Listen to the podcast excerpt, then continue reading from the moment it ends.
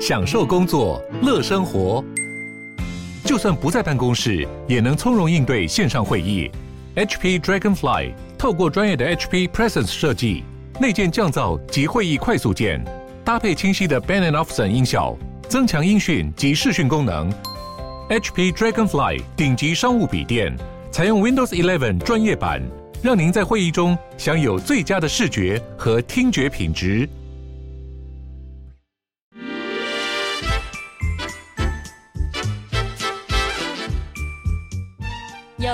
身体，才有健康的生活。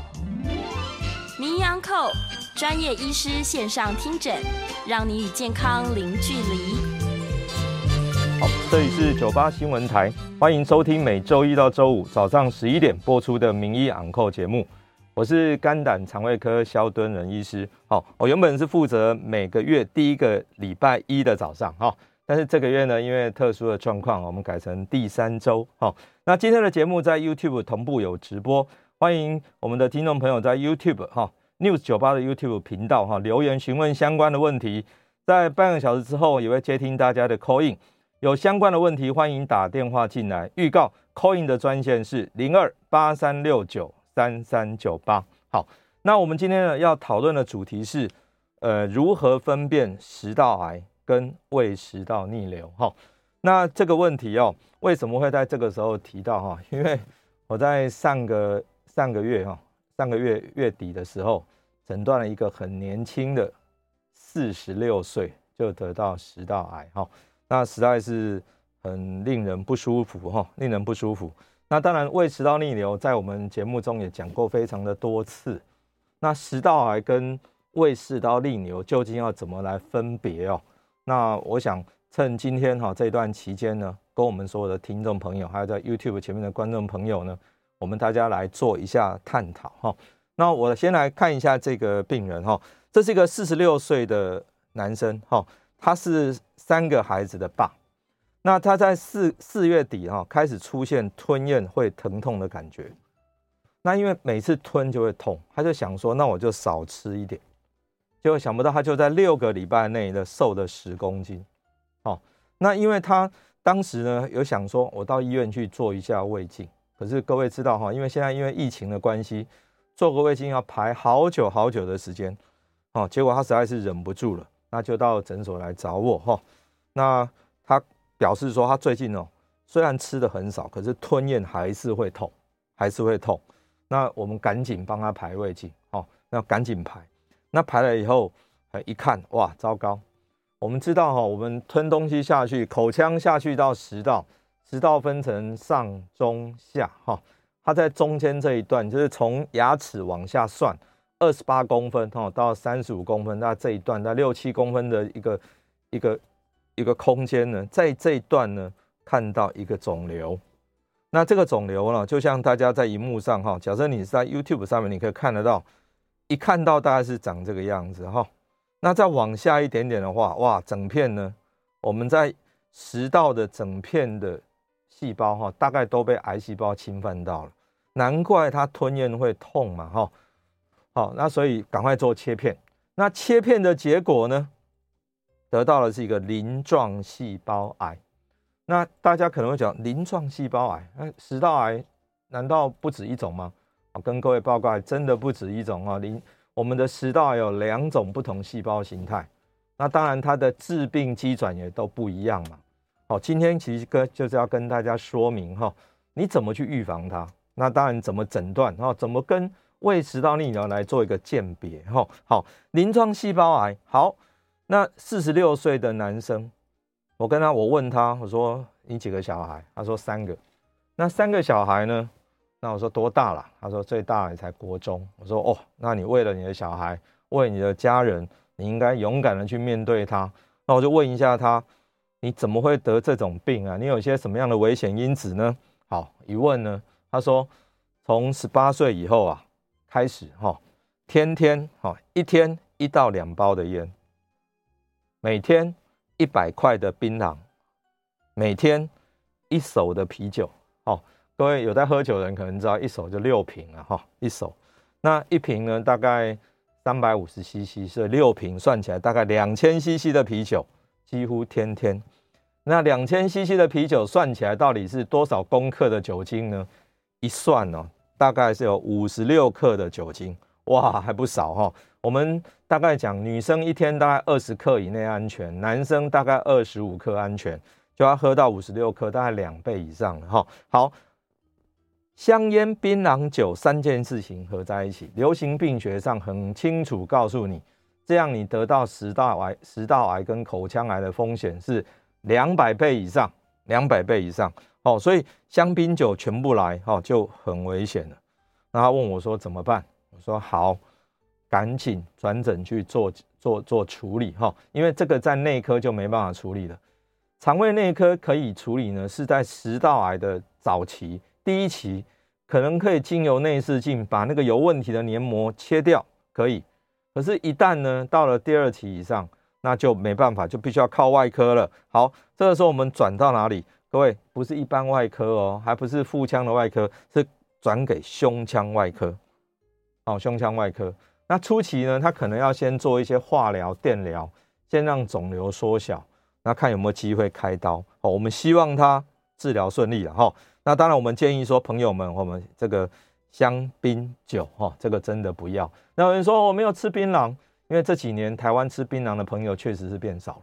但是香烟跟酒啊，烟酒这两样呢，可能在很多哦，即使是呃知识水准很高的哦，那你可能做生意的这两样，你可能还是免不了。但是光这两样加起来的话，你得到食道癌的风险也是四五十倍啊。也是四五十倍哦，所以要真的要很小心哈。那讲到这，我就不禁就想到哈，这个还有哪一些呃名人呃得到食道癌，跟是跟这个一样的叫鳞状细胞癌。好，我记得大概三年前哈，我们呃严凯泰先生哦，他五十四岁，因为食道癌过世。他也是品酒人生哈，他酒喝蛮多的哈啊，因为也抽烟，也抽烟好。啊，另外一个呢，就是，哎，他死亡的时候，严凯泰先生死亡的时候五十四岁，哈。那另外一个就是艺人安迪，啊，他死亡的时候五十七岁，哦，也是都是吞咽的时候也会有问题。那严凯泰先生当然他是因为做体检，所以他找到了食道癌比较早期，很可惜后来两年后还是复发，还是复发，还是不幸就过世，哈。两位都五十四、五十七岁，那我这个病人因为更年轻，哦，只有四十六岁，我们希望他。能够抗癌成功，哦，这个是属于鳞状细胞癌。好，那另外一个，另外一种细胞形态呢，也是食道癌。那我要讲这个病人呢，是更更我我个人是感觉是更难过。二十九岁的男生，哦，二十九岁的男生。那这个男生呢，他是从五年前开始就有胃酸逆流，可是呢，他每次逆流，因为现在电视广告实在是太方便了。哦，电视广告就是说，哦，胃食道逆流吗？好、哦，那个吃这个什么什么什么药，哈、哦，他就自己买，他买了药吃，好像会好一点。他就是不要做胃镜，因为大家都跟他讲，你这么久了，应该要做胃镜，他就是不不想做，因为怕做胃镜不舒服。好、哦，那最近吃药也没效，哈、哦，那有一点吞咽疼痛，哈、哦，关键字是吞咽有点痛。那他胃镜一下去，哇，糟糕，哦、我们就看得很清楚，哈、哦，在这边。在食道的下方，好，这个地方就靠近要进到胃里面，我们叫賁门的地方，那就看到这个肿块，就一切片，等到报告出来呢，叫食道腺癌，哦，跟刚刚的鳞状细胞癌就不一样了哈，是食道的腺癌，好啊，这个呢，我们赶紧转到也是胸腔外科开刀，好，还好这个人开的目前还不错啊，这个大概是两三年前的病例哈，那因为他二十九岁。他爸爸哭着来讲哈，我只有这个孩子，我只狗干呢哈，哦还没娶呢哈，还好哦，因为他的他的食道癌长的位置是在下方，下方的话胸腔外科比较好开，他就直接就开了。那不像长在中段的话，你想想看，要开是不是要整个胸腔要打开，而且上面还有肺部，还有血管，还有气管，一堆的器官，那所以是很大很大的手术，那要先做化疗哈，是。化疗哈跟那个诶放射治疗，把肿瘤缩小才有办法开。好，这是一个食道癌的案例。好，那我们就来讲食道癌有鳞状细胞癌跟腺癌。今天跟大家分享的这两件事，这两种不同的癌症，这两种癌症它事实上它在显微镜底下当然看到不同的细胞，那它的致癌因子哈、危险因子也不一样。好像前面讲的这个鳞状细胞癌呢，它的危险因子是烟酒跟槟榔，哦，烟香槟酒嘛哈。还有一个很重要的是，我们在台湾华人地区，我们东亚的地方，我们喜欢喝热汤，喜欢喝热水。我们吃饭的时候不喝一碗热汤，就觉得好像没有一个 ending 哈。其实喜欢喝热的食物，喝的饮热的饮品，也是我们食道癌的危险因子。大家可以很清楚吗？我们喝到热的东西，这么烫，这么烫的汤下去以后，你口腔会觉得烫，你赶快吞下去，食道它没有烫的感觉。可是呢，这个这些热量比较高热的食物呢，就会让你的食道黏膜受伤，所以它得到食道癌这这方面得到的食道癌都是比较上食道，哦，或者中间的食道，那是这个就是非常难开刀的位置哈。那第三个就是亚硝胺危险因子亚亚硝胺，亚硝胺是什么呢？我们所有的一些呃，我们必须要精制过的，好比较能够保存的久的一些肉品类。好，包括香肠、火腿、腊肉，那这些呢，在里面它放会放一些亚硝酸当做防腐剂，但是这亚硝酸呢，只要跟蛋白质合在一起，有时候不小心就会变成亚硝胺，这也是一种高致癌物。哈，所以危险因子呢，在我们的鳞状细胞癌就是三这三项。好，可是呢，另外一个刚刚讲还有一个叫腺癌，腺癌的话就是跟胃食道逆流有关系。好。腺癌这种腺细胞哈，就 adenocarcinoma 嘛，哈，这是腺癌，就是胃的黏膜跑到上面来了，这是逆流所造成的，所以它就是跟胃食道逆流有关，跟体重过重有关，哦，男生比较容易，哦，所以前面三个呢是鳞状细胞癌的危险因子，下面三个是胃食道逆流，哈，就是腺癌的危险因子，所以各位听众朋友，你有没有这些危险因子呢？哦。假设有的话，尽量避掉啊，否则要早一点做胃镜。好，那像我们这个这个这张幻灯片上，YouTube 上的朋友就看得到哈，左边是鳞状细胞癌，你只要早一点做胃镜的话，这个浅浅的、哈平平的，事实上颜色有点改变的这个鳞状细胞癌，我们可以经由内视镜，用内科的方法，不用开刀，我们做胃镜就把个有问题的这个细胞切掉，这个黏膜切掉就没事了，不用把整个食道切掉。可是，一旦到到下面到晚期的鳞状细胞癌呢，那这个时候就没办法了哈。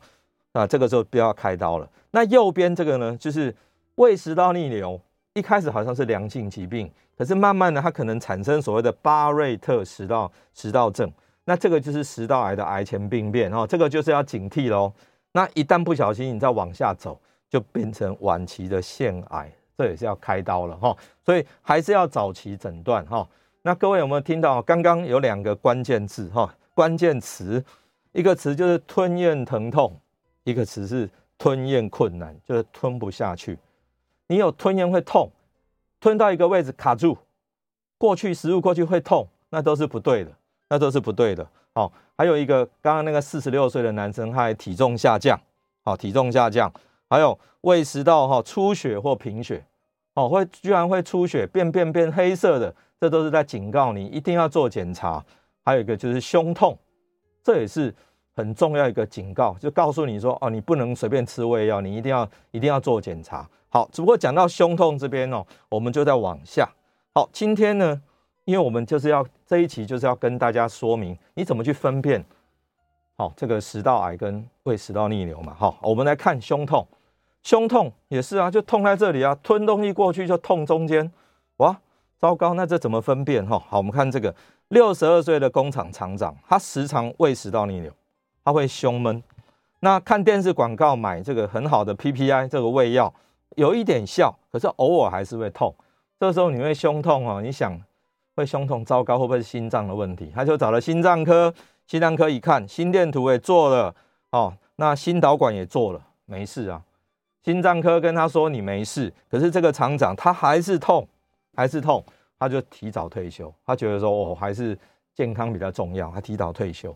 就人家转介就到我门诊来哈，到门诊呢，一胃镜一做，他就轻度的胃食道逆流。他说：对啊，我知道我胃食道逆流啊，可是我吃胃药都没效，才认为是心脏的问题啊。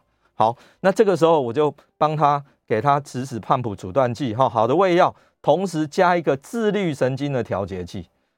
这个药蛮重要的，在胃食道逆流的处理来说，哦，为什么呢？因为他这个胸痛，哈，像这个厂长这两个药用下去的时候，他在回诊，他说，哇，我好了九成了，哦。我记得我上次在在我们广播中也跟大家讲过说，这个厂长后来就跟我讲说，哦，早知道可以治好，就不要那么早退休。哈，我我就跟他讲说，还好啦，这是老天爷最好的安排。哈，赶紧把健康顾好，因为这个非心因性的胸痛，也就是说它不是心脏所造成的。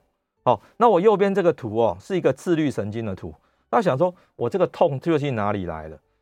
为什么我一直在提说自律神经的调节剂这么重要？都要了解，我们的食道、我们的心脏、我们的肠胃，它的蠕动都不是你的意志力可以去控制它的，因为它就是透过自律神经系统。自律神经系统，好像各位只要在 YouTube 上的朋友可以看得到，胃呢，胃跟食道这边呢，它事实上只被副交感神经，就是我们从脑部的第十对脑神经，叫做迷走神经所控制，这是副交感的部分。那交感的部分呢？交感部分就是从胸椎跟肩椎哦，胸椎跟腰椎这边的交感神经节之后去控制它，所以它整体的蠕动，不管要变快变慢，胃酸的分泌都是自律神经控制。所以把自律神经控制好，它的蠕动才会正常，才不会痛哦。所以就一直讲说，这个非心因性胸痛跟自律神经有关，所以跟他比较紧张的个性，跟他的压力，跟气候有关。哦，所以。治疗胃食道逆流，有时候胸痛哈，你要跟食道癌鉴别诊断。假设发觉说根本不是癌症的问题，那回过来你要想说，你可能是自律神经的问题。好，那再提一个最近的案例哈，一个六十六岁的妈妈，哦，她多年来一直有胃食道逆流的问题，哈，她也都每两年都会医学中心做胃镜，那目前还在吃这个奈斯恩哈，各位知道这是很强的一个很好很强的抑制胃酸的药。如果他两个月前他开始，就算说他吃这个药，他还是觉得胸口不舒服，还是会很闷。那心脏科也说没问题。哦，那来门诊，我跟他讲说，对啊，你这个跟压力有关系哦，因为我看他就是一个容易紧张的人。哦，好，那因为现在是六月，当时是大概四月的时候。哦，我说你可能那个时候还在气气化还在变化，跟气候变化也有关。他问我说为什么气候变化有关？我说啊，气候变化因为会温冷温度的高低会影响到自律神经的活性。哈，好，最后给他安排胃镜，一样就是事实上只有轻度的胃食道逆流。好，但但是呢，他吃了药以后好了非常的多。好，后来在讨论说，那怎么说？为什么他在二三月那个时候会发作呢？好，原来是今年啊，股票市场不太好。他偏偏他就是有操作股票。哦，因为股票不好，他就是他常常就是不好睡，我看来是因为这个关系。我后来问他说：“啊，你怎么办？”他说：“我全部都卖掉。”我说：“恭喜他哈，因为卖掉以后呢，不管是赚或赔，反正总是做一个了结，压力才解决了。那所以这是一个诱发因子哦。所以胃食道逆流所造成的问题比较复杂哦，它可能跟你的个性、压力、气候变化，还有你吃的食物有关。好，所以这个胸痛。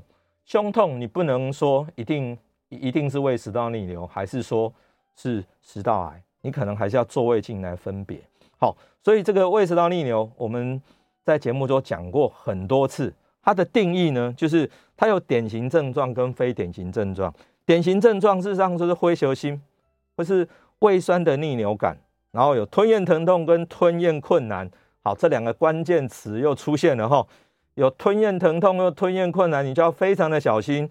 可是，在非典型症状呢，就像我们倒数第二行有一个叫做非心因性的胸痛，它不是心脏所造成的。哦，我喜欢每次我们的病人来说他胸痛，我说你去看心脏科没有？他假如说心脏科已经看完了，心脏科认为不是心脏的问题，应该是肠胃科的问题。这个时候肠胃科才会很放心的接手做后续的处理。好像我刚前面六十二岁那个。提早退休的厂长跟个六十六岁的这个妈妈，两个都是心脏科都看过，都是没问题。哦，最后证明他是胃食道逆流，是因为紧张压力所造成的，或者说很多人觉得咽喉就是卡卡的，卡卡的哦，这个大概都是呃胃食道逆流的一个表现。哈，好，所以就提到这个诊断。诊断的时候哈，胃镜还是一个最重要的一个诊断。虽然它的敏感度不高，哦，但是目前还是一个最好的方法。那很多人就是会卡在这边，因为做胃镜好可怕哦，哈，很不舒服。事实上，我自己被做过两次了，两次也都吐得乱七八糟。但是当时哦，我做胃镜的时间在二十几年前，那个时候还没有无痛胃镜，不流行了。但是现在做胃镜真的很简单，我们只要帮你打一针，你睡着，等你醒过来，有时候病人进诊间还问我说：“哎，萧医师，你有来吗？你是不是不是你自己做的？” 我说：“这个绝对是我帮你做的，只不过你睡着了哈，睡着了。所以现在的无痛胃镜已经非常方便了。”假设你有这些很清楚的食道的问题，不管是逆流的问题，或者是刚刚讲吞咽疼痛、吞咽困难或胸痛的问题，你这样一想，说我食道是不是出什么状况？因为食道就从口腔、咽喉这边一直连接到胃的这一段，哦，大概二三十公分的这一段，事实上对人非常的重要。你没有这一段，你吞什么东西都不行。哦，像我最近有一个朋友的父亲，哦，他是一个。呃，红酒的爱好者。事实上，我在十八年前帮他诊断，他食道有一个肿瘤。我们这位老先生，他居然都没有开刀，但是呢，他酒还是照喝。那虽然他是一个低度的肿瘤，最近终于吃东西吞不下去了，啊，吞不下去，他也没有办法开刀，所以你只好做一个胃造瘘。那我想这个再一次跟跟各位提醒哈，烟酒槟榔，哦，他就是一个红酒的爱好者。哦啊，有问题一定要立刻立刻要做处理的，千万不要不理他，否则只会让这个问题会越来越严重。哦，那当然有些人做胃镜，他是为什么做胃镜？是因为我们在吃这个很好的抑制胃酸的药 PPI 哈，因为健保署它有个规定哈，我们要开那个药一定要四个月内的胃镜报告，那没有这个胃镜报告就要自费。那有些人做胃镜是因为这个，好。那但是因为现在 PPI 说实在价格也不是很贵啊，有些人就会这样，他说我一年做一次啊，其他没有办法，健保没有办法给付的话，我就自己花钱用一下。但是有这个食道的问题，一年做一次胃镜，我想很合理，一年看一下，说我食道是不是产生什么问题的，哦，这样可能比较好，哈，好，这是今天跟大家讲说食道癌跟胃食道逆流的鉴别诊断最好的方法。还是做胃镜下去看，哦，叫做胃镜下去看，而且呢，我再回到前面的这个有一张图哈，因为我们在现在做胃镜有一种叫做 NBI 的影像，我们右上角这是个影像哈，因为 NBI 就是只留，我们一般我们的光源有三种三原色嘛哈，我们就是留下绿光跟蓝光，把红光滤掉之后，它有问题的位置呢就会出现的非常的清楚。就会非出现非常的清楚。那出现很清楚的时候呢，我们就可以帮他做一个鉴别诊断，早期诊断出来。好，这是做胃镜的重要性。好，我们先休息一下，广告后贴近大家的 call in。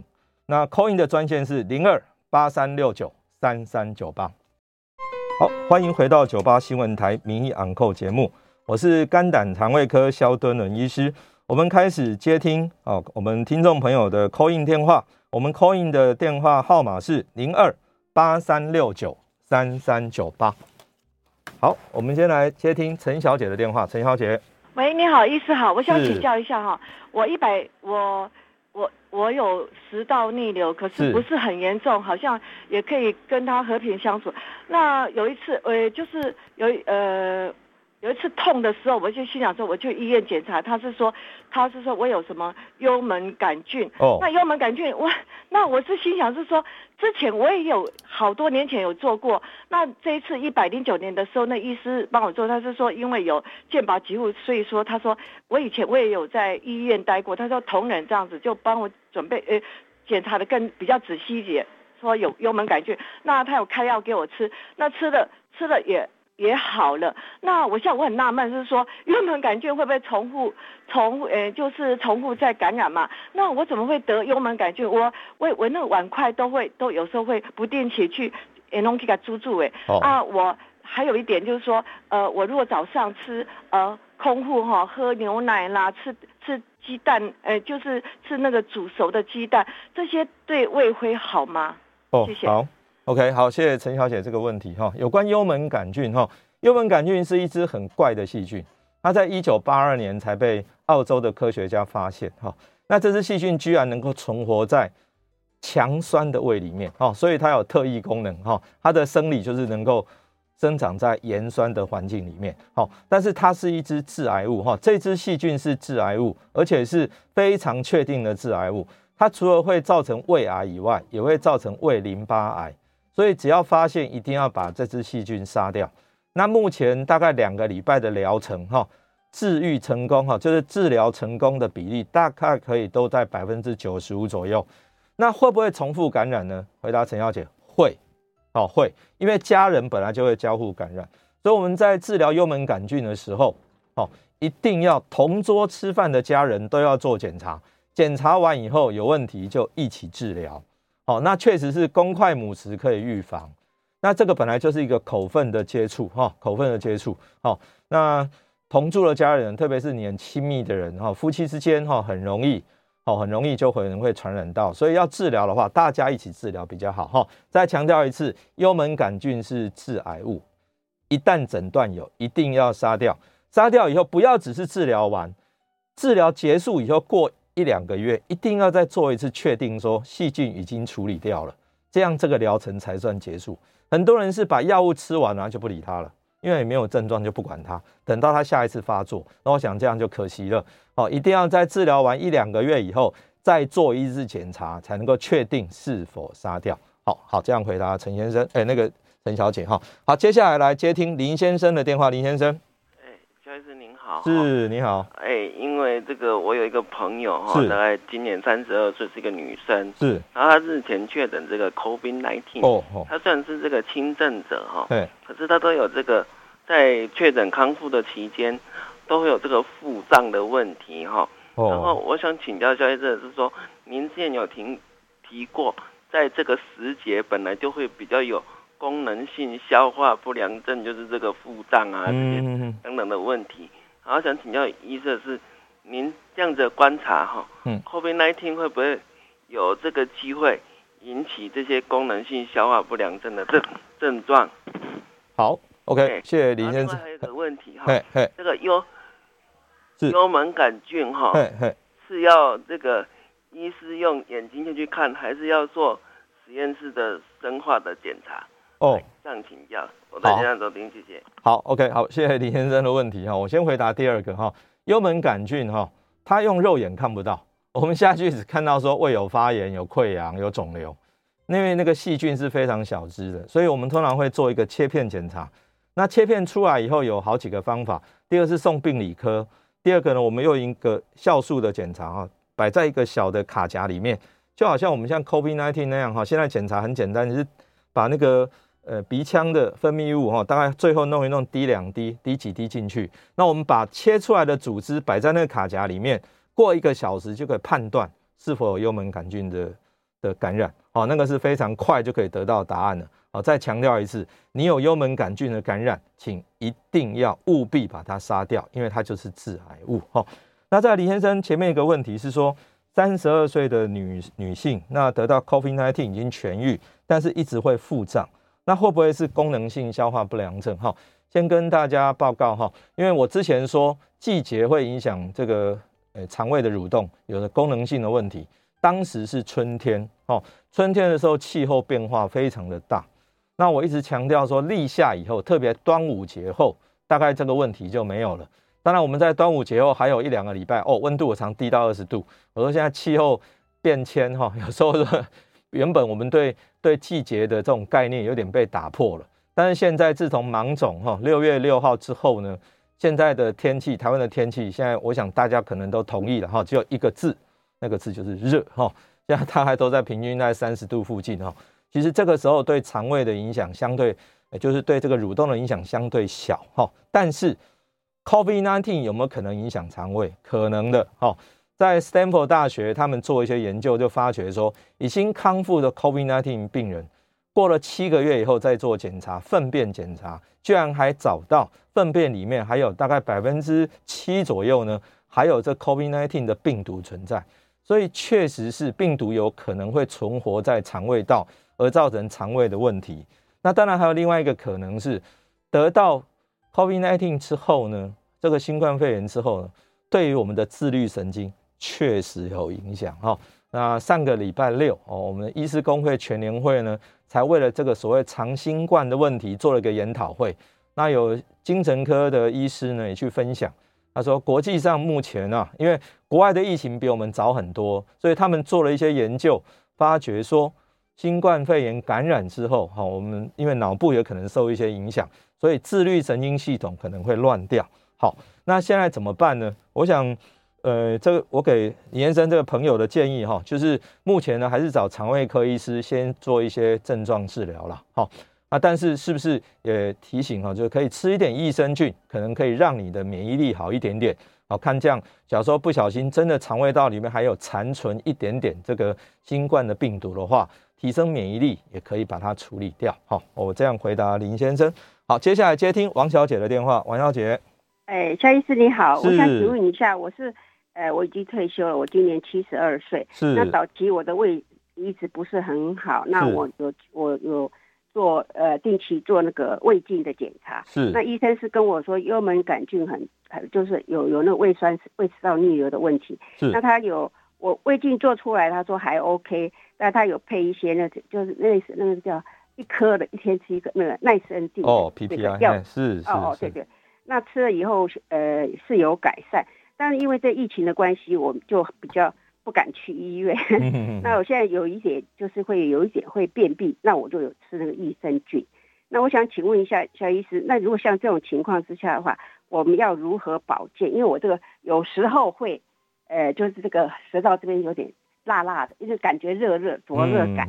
哦，那那这个应该是就是这个问题。那第一第一个问题，第二个就是我们要如何保健？因为我如果说吃多一点那个甜的东西，那就糟糕了。嗯，谢谢你。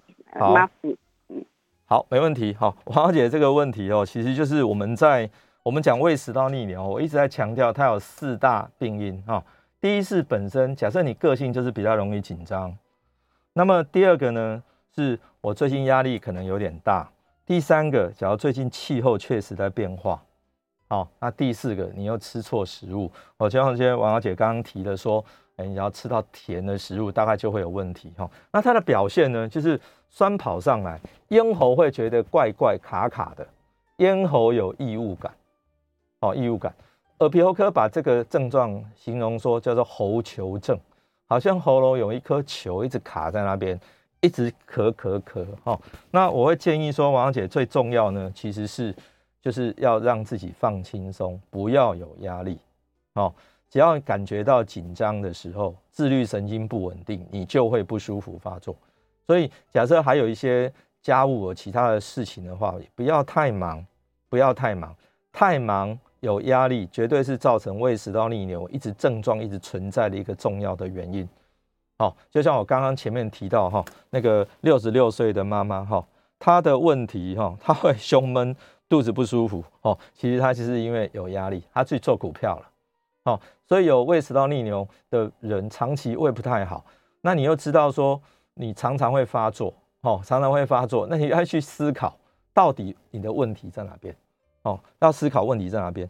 那我最后一章哦，我其实要提到一个事情，胃食道逆流常常哦，哦，这这一章我就讲了，胃食道逆流的人哈，你不要以为吃药就会好，这一章是我常常摆在诊间。我最后一定会交给病人的一张卫教单张，哦，因为很多人会回来问说啊，我假药用假别后啊，加一孙哈，吃的时候好一点，可是一停药又发作了。我说啊，你个性都没有改哈，你的压力都没有改，怎么会好？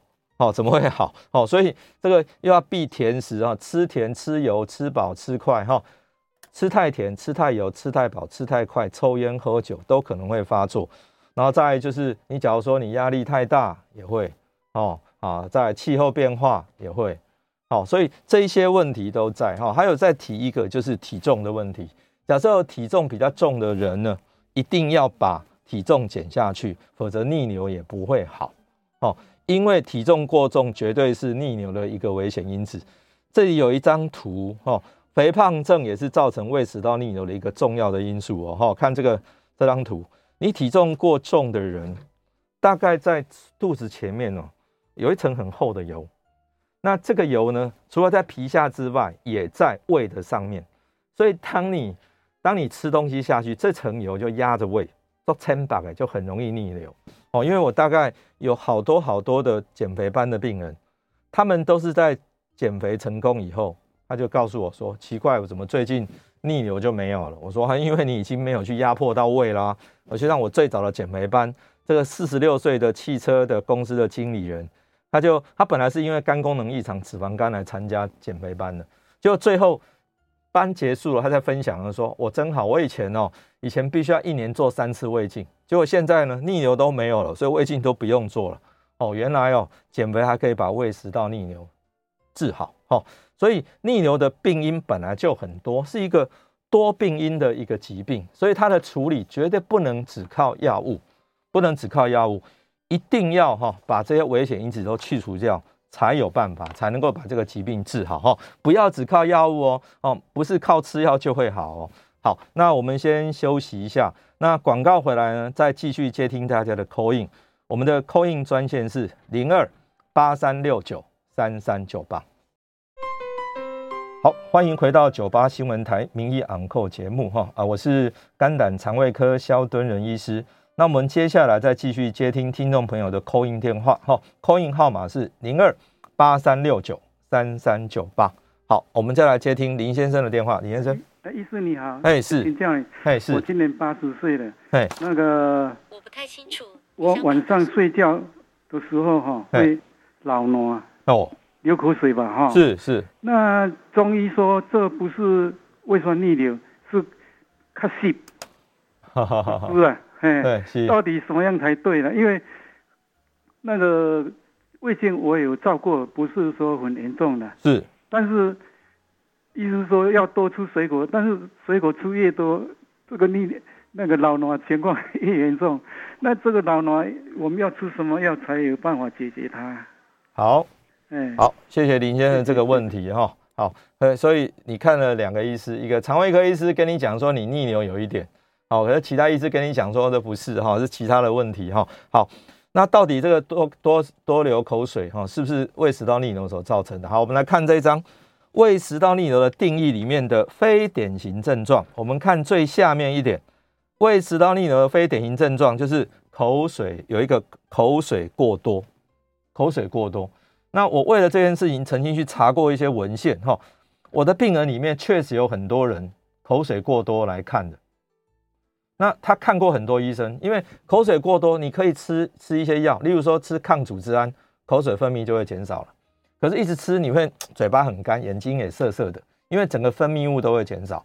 其实胃食道逆流本来就会口水分泌比较多，为什么哦？在这边跟你分享是口水，你当你胃食道逆流的时候，胃酸上来是不是刺激到食道？那我刚刚讲食道这边布满了非常非常多的我们的副交感神经。好，副交感神经，那副交感神经被刺激的时候，你同时口水就可能分泌多了。哦，因为你交感强的话，会口水不分泌。好，那副交感强刺激到了，它就口水一直分泌。好，所以把胃食道逆流处理好，好，绝对对这个口水分泌呢能够降低。好，你先生可以试试看。好，那但是这个这个胃食道逆流处理一定要牵扯到，你一定要用一点自律神经的调节器哦。好。那我只要没有判断错，李先生可能也稍微是比较容易紧张的个性哈。那自律神经调节一下，好，绝对对你这个口水过多会有帮忙啊。否则就先吃一颗抗组织胺，也可以让你口水分泌减少一点哈，只是会整个会口干舌燥就对了哈。好，那接下来来接听李小姐的电话，李小姐。喂，哎，肖医师您好。是，你好，你好。七十二岁哈，因为我我的胃一向从年轻不太好。是。现在上个礼拜十三号的时候，因为，诶、欸，好像吃到前一天的食物吧，我就，诶、欸，胃有点不舒服。其实是在六月六号的时候已经有吐跟，诶、欸，一点点腹泻，那吃了吃了三天药，后来就好了。是。在六月十三号那个时候又，诶、欸，吃完饭以后胃有点不舒服，然后又吃了。呃，去看医生，医生就给我一样的制酸剂啊、肠胃药啊。他说我胀气很厉害，那我吃了三天药已经好了。嗯，但是我这几天的胃有时候吃完饭有一点点那个胸头的地方，就是那个胸口这边胃上来吧，应该是胃吧？是是是，就是心口的位置哈。对，哎对，那个对对，医生帮我压的时候很痛，我就没有再吃药了。请问我这样子会不会我注意一下，让他自己会好？然后第二点，我可以，我星期三已经预约了第四季的 COVID-19 的疫苗，可以去注接种吗？好，好，好，我们先回答最后这个问题，可不可以打 COVID-19 第四季疫苗？可以的，可以的，哈，赶快打一打。胃病还没有，其实一般会建议说先不要打，大概就是疾病比较严重，哈，脾性比较严重，那当然不行。那这个胃病的话，可以打的，哈。那李小姐这个问题哦，就是胃比较不好。那前几天有吃到呢，只是前两天的食物开始胃不太舒服。那我听起来呢，应该是或许这个食物，因为现在在夏天哦，食物保存比较不容易，好，比较不容易。那食物容易坏掉，那可能一吃呢，就肠胃就有点有点感染了哈。那现在脚比较好哈，比较好的话，当然原本呢，肠胃炎的这个药就可以停掉。但是呢，现在有提到说哦。可能还是心口的地方，胸口的位置还会不太舒服，有可能是有轻微的胃食道逆流，或者是我们讲的功能性消化不良症。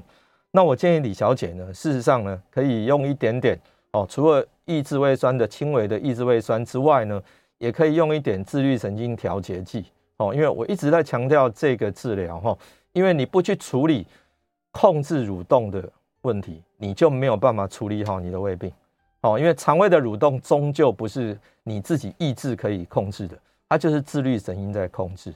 哦，所以李小姐或许可以找你的肝胆科医师，好好的商量一下，说你这个症状究竟是怎么造成的，甚至必要的话做一下胃镜，做一个确定诊断。好，好，那接下来接听吕小姐的电话，吕小姐，哎，肖医师你好，是，你好，我去年有去呛到那个漂白水，哦吼吼吼吼，然后就。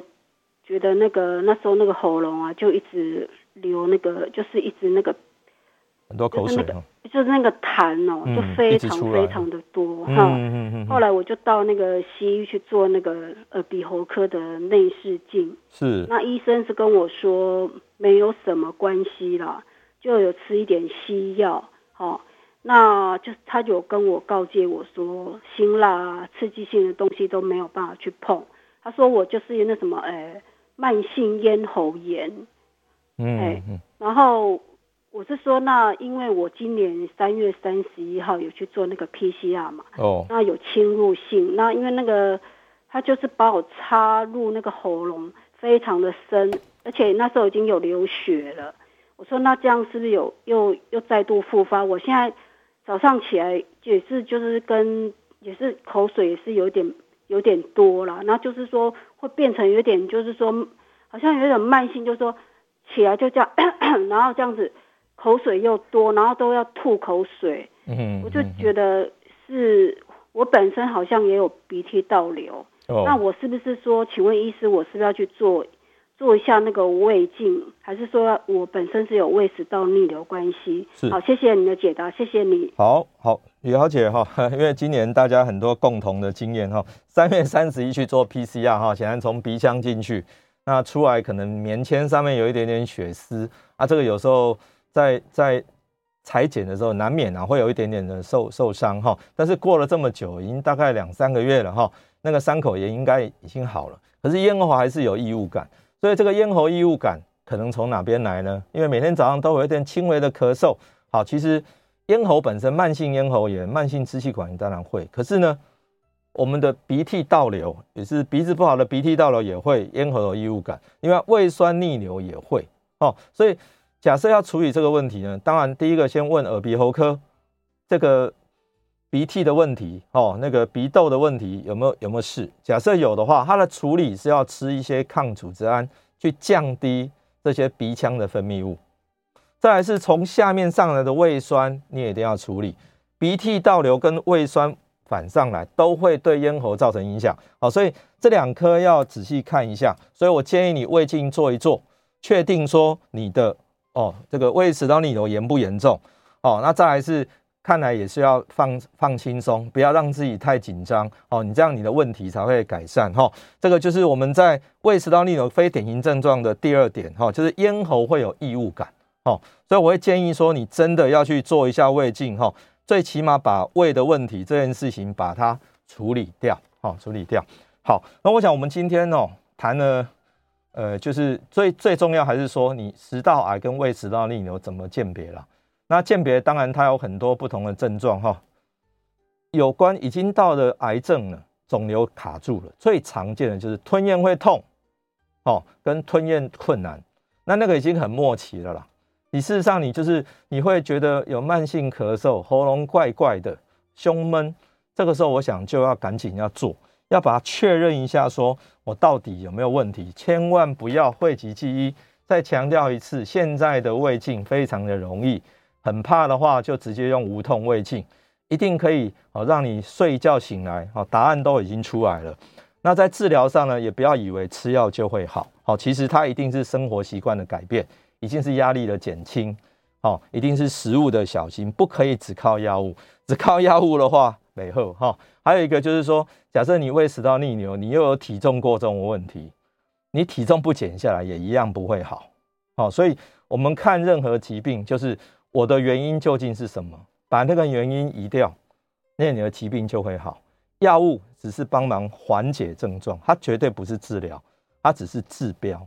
所以根本的问题，把病因移除，疾病自然就好。哦，所以不要吃甜，不要吃油，不要吃太饱，不要吃太快，戒烟戒酒，压力不要过大。哦，我们这样才能够解决问题。还有一个哦，睡觉前千万不要吃东西，睡前三小时。不要吃东西，好，才能够解决问题。好，那我想我们今天节目就进行到这里。我是肝胆肠胃科肖敦仁医师，非常谢谢大家今天的收听，我们下次再见。